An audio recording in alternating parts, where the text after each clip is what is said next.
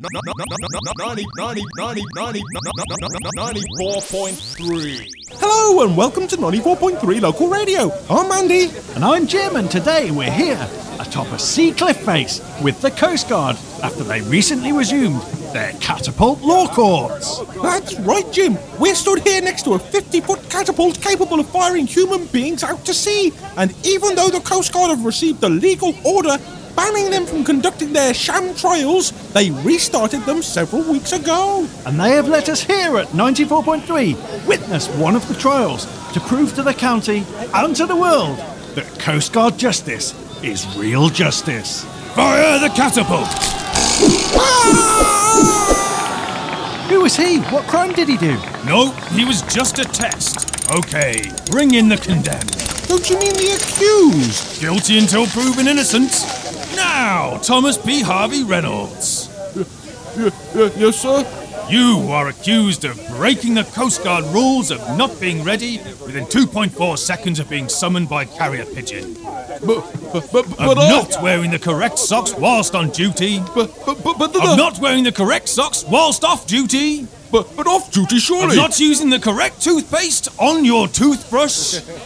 But these can't be serious rules, can they? You signed on to the Coast Guard way of life. You read the small print, did you not? Well, yes, but I. Guilty! Oh! I didn't say fire yet. Oh, sorry, sir. And next up for the judgment, we have the breakfast team. What? Hey, wait a minute now. Bring forward the condemned. What, what have we done? We're not even part of your club. Guilty! The hell? The charge was you were on our land when not a member of the Coast Guard. You invited us here! Get your hands off me! Crank back the catapult for the next victim. Don't worry, Jim. I'm sure the Blood War serial killer is around here somewhere. He's bound to help us out. Sure hope so, Andy. Okay, sir. Catapult's now ready. Okay, maybe he won't help us this time. Fire! 94.3! What a hero! Nice shout out, Jim! Get the next one up. Hey, no, wait, get off me now! Crank the catapult back once more. Hey, wait, no! You, you haven't even read out my charges yet! I, I didn't even get a trial! We don't like the look of you. Oh, you bastard! Okay, you're with me now as I sail through the air, live on 94.3, and I can see the ocean down beneath me, and it's getting bigger and bigger, and I think any time now. Oh, hello, Jim. Hello, Andy. Nice to see you here. Four miles out in the deepest ocean. it's great to be here, Jim. So, as we put out a distress call to Jose to come and rescue us once again, why don't we pass it over to the news? Ninety-four point three. Hello, and welcome to Local News Radio. A horrible plague has broken out in the physics community. The virus, that only seems to target physicists, has the effect of increasing body hair growth and turning it black and white. Many angry physicists looking like pandas have accused biologists of germ warfare, an accusation that biologists have strenuously denied in a series of ineffectual and contradictory statements. Joel Mole has changed his name after years of ridicule and public beatings.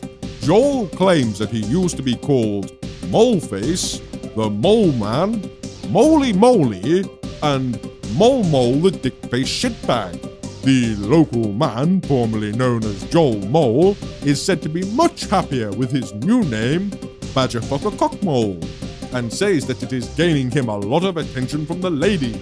Good luck to you, Badger Cock. A herd of deer have overrun Althrop's casino and nightclub. Stan Althrop, the club owner, has released a statement saying, This hasn't just come out of the blue. We have been warning about these deer for years, and now it has finally happened.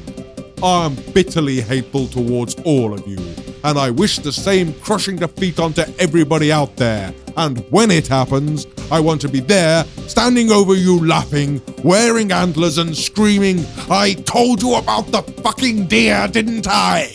So far, early reports from the casino show that there is no noticeable drop in business.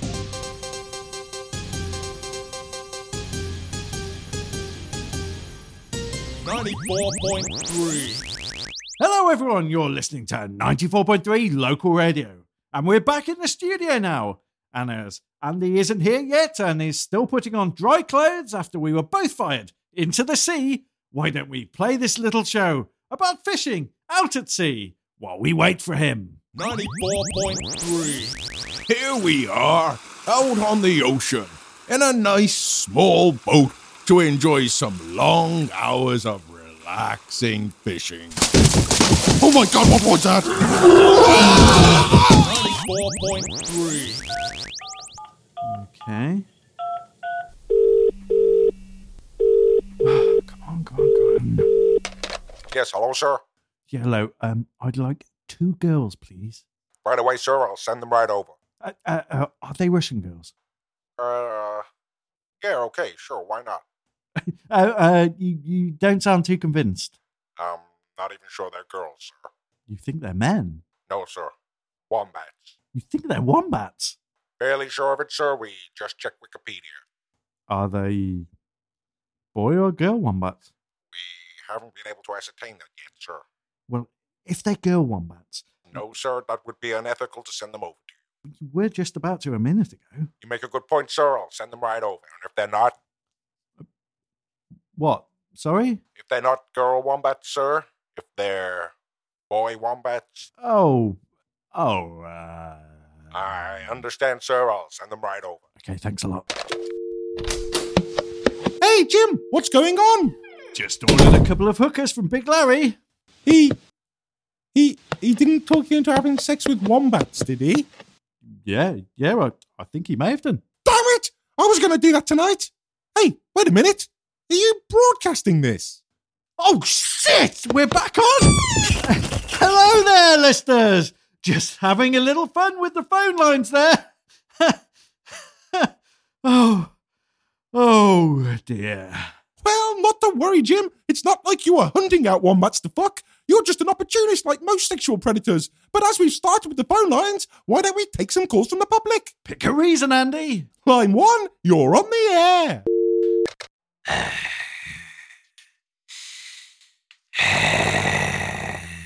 Oh, hello again, William. Haven't it finished? Go ahead, Andy. Oh, uh, uh, hello again, William. It's William Wallace, everybody. I'm not really William Wallace, you know. What? You're not? No, I am not. Well, what? Why didn't you tell us before? I like that you thought that I was. It made me feel like a big man, Jim. Well, who are you then? I'm his brother. Are you? No. W- well, who are you then? I'm William Wallace. You just said that you weren't. Aye. Aye, that I did, Jim. But I am. I am William Wallace. But I'm not the William Wallace you think that I am. I'm not the famous William Wallace. I'm the William Wallace that nobody would talk about. Why wouldn't they talk about you? You already know why, Jim. But I'll show you again if you ask me. No, no, no, that, that's all right. Aye. Aye. Aye. Okay, thank you, William. Ooh, that was really creepy, Jim. And speaking of creepy, look at my pants. Oh, good God. Okay, let's play this show. Hello, and uh, welcome to our very special archaeological program, Sifting Through Shit. A program named by all of you out there through a phone poll. And we're still very bitter about it, but never mind that now. Let's get on with the show. Okay, today we'll be talking to three experts who have been recently working on an archaeological dig site in northern India. First up, we have Dr. Michaels with an incredibly rare 14th century Ming vase that must have been transported thousands of miles along trade routes. Uh, Dr. Michaels, does it bounce? No. Never mind. Okay, up next we have Dr. Carlson with what may be the very first ever laws inscribed onto a clay tablet. Uh, Dr. Carlson, can you show us the tablet? I'm afraid I've eaten it. It was awfully tempting. I regretted it immediately. And finally, we have Sir Fred Mortimer, who hasn't actually worked at the site, but was there when we sent our team along. On three occasions I have visited the site for the purposes of performing in the dig. I have made this quite clear. And Mr. Mortimer is going to report to us the findings of the scientists who worked on the dig site. I am going to report the findings that I found on the dig site myself, and my proper title is proper. Proffer? Professor! I was eating some cake. And I suppose you're as excited as us to find out the results. I already know the results. I did the dig. I have told you this several times. Okay, and would you like to tell us what you were looking for and what you found? Certainly. Well, we were trying to establish if the cultural practices of the Indus Valley civilization was advanced enough to encompass the broader cultural practice of digital rectal massage, and our dig was aimed at proving or disproving such an assertion.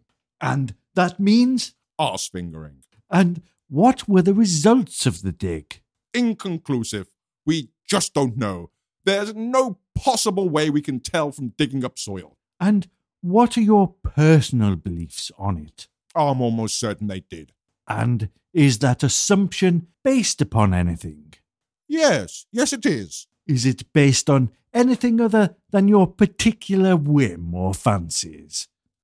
You know you'd make an excellent archaeologist. Okay, I think this interview is over now. No, no, wait. We did find some evidence. Look, look. We found this model of a hand. A hand! Just pointing. So? So what? What does that prove? Well, what would you use it for? Well, where did you find it? It was on a statue. What? Where's the rest of the statue? Oh, we left that bit behind. What? Why ever did you do that? It wasn't relevant to the point we were trying to make. Now, go on. Smell it. No, certainly not. What's that brown staining on the end of it? That's history, that is. Are you really a professor? I'm a kind of professor, yes. What kind of professor? The fake kind. Okay, who are you? Oh, that is a deep philosophical question now, isn't it? I've had enough. Who the hell are you really? I have a message for you from Ramon! 94.3. Well, it seems Ramon has got another suicide bomber into the station. Yes, it looks as though Ramon has been able to breach our security once again. And what a terrible way for Archaeology Hour to end.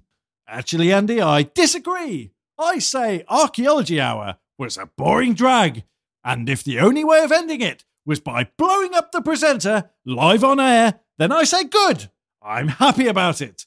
Just don't look at me to clean up his studio. Hey, Jim, go clean up the studio, eh? The history man got blown all over the walls, eh? You real fucking mess. Oh, fucking hell, Jose.